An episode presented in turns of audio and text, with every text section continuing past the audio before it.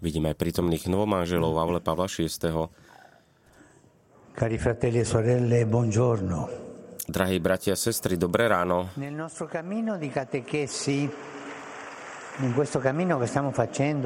Na našej ceste katechézami o nerestiach a cnostiach sa dnes budeme venovať neresti obžerstva. Obžerstvo. Čo nám o ňom hovorí Evangelium? Pozrime sa na Ježiša. Jeho prvý zázrak na svadbe v Káne Galilejskej odhaľuje jeho sympatie k ľudským radostiam. Stará sa o to, aby sa hostina skončila dobre a dáva neveste a ženichovi veľké množstvo dobrého vína.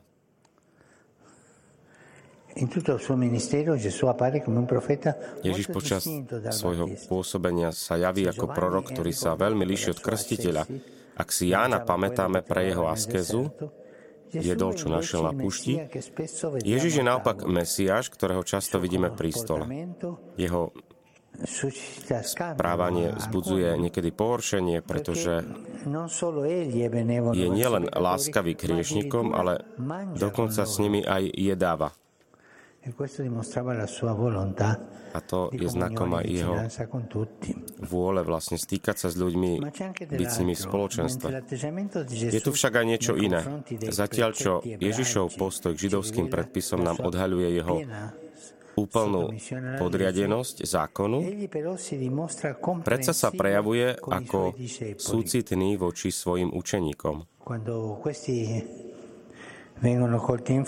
Keď ich prichytí príčine, pretože sú hladní a v sobotu si trhajú niekoľko klásov pšenice, tak vtedy ich ospravedlňuje a pripomína im, že kráľ David a jeho spoločníci, keďže boli vnúci, tiež prestúpili príkaz.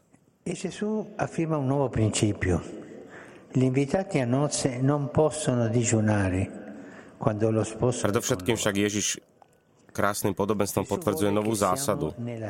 Svadobčania sa nemôžu postiť, kým je s nimi ženích. Budú sa postiť, keď im ženicha vezmu. On je ten ženích a cirkev je nevesta.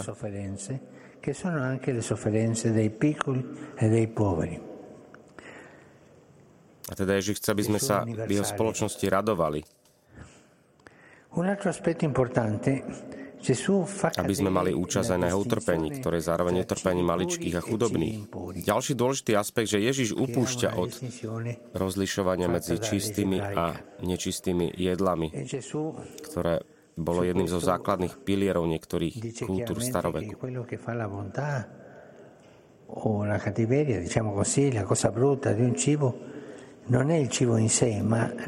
Ježiš hovorí, že nie to, čo človeka nepoškodne to, čo do neho vchádza, ale to, čo vychádza z jeho srdca. A tak povedal, že všetky pokrmy sú čisté.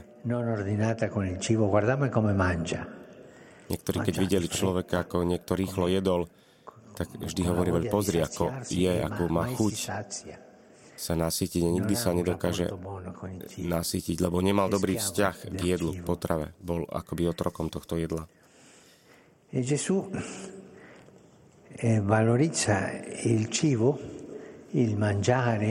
Ježiš teda oceňuje samotné stolovanie, aj potravu alebo jedlo ako také, aj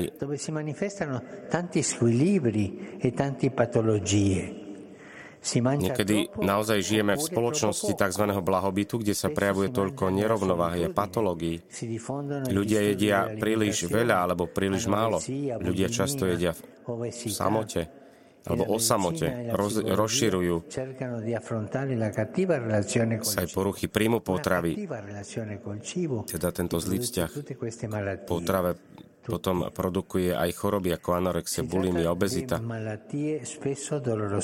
Sú to poruchy príjmu potravy a tieto choroby často bolestivé väčšinou súvisia s psychickými a duševnými trápeniami. Táto nerovnováha na úrovni psychiky a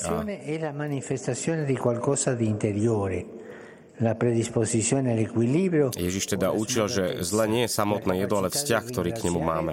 A stravovanie je prejavom niečoho vnútorného, predispozície k vyváženosti alebo nestriedmosti, schopnosti ďakovať alebo arrogantného nároku na samovoľnosť, empatie tých, ktorí sa vedia podeliť o jedlo s núdznymi, alebo sebectva tých, ktorí si všetko hromadie pre seba.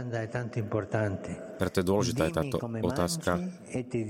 Povedz mi, ako sa stravuješ, a ja ti poviem, ako máš dušu. Aj v tomto spôsobe stravovanie sa môže prejaviť naše vnútro, naše zvyky, naše postoje, aj tie psychické, duševné.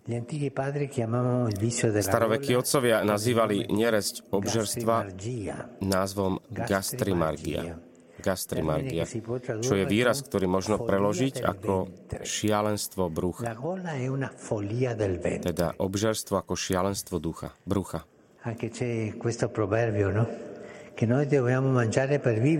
Je tiež to príslovie, že jeme, aby sme žili, ale nežijeme, aby sme jedli. Teda pozor na to šialen, šialenstvo brucha. Je to neresť, ktorá sa vštepuje do jednej z našich životných potrieb, napríklad do tej oblasti výživy. Dávame teda pozor. Ak toto všetko čítame zo sociálneho hľadiska, obžerstvo je azda najnebezpečnejšou neresťou, ktorá zabíja planetu.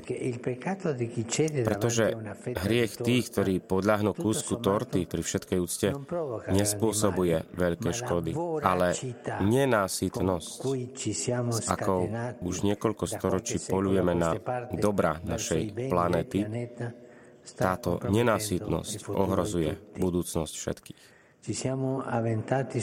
Vrhli sme sa na všetko, aby sme sa stali pánmi všetkého, zatiaľ čo všetko bolo zverené do našej opatery, aby sme si to chránili, nie aby sme to zneužívali.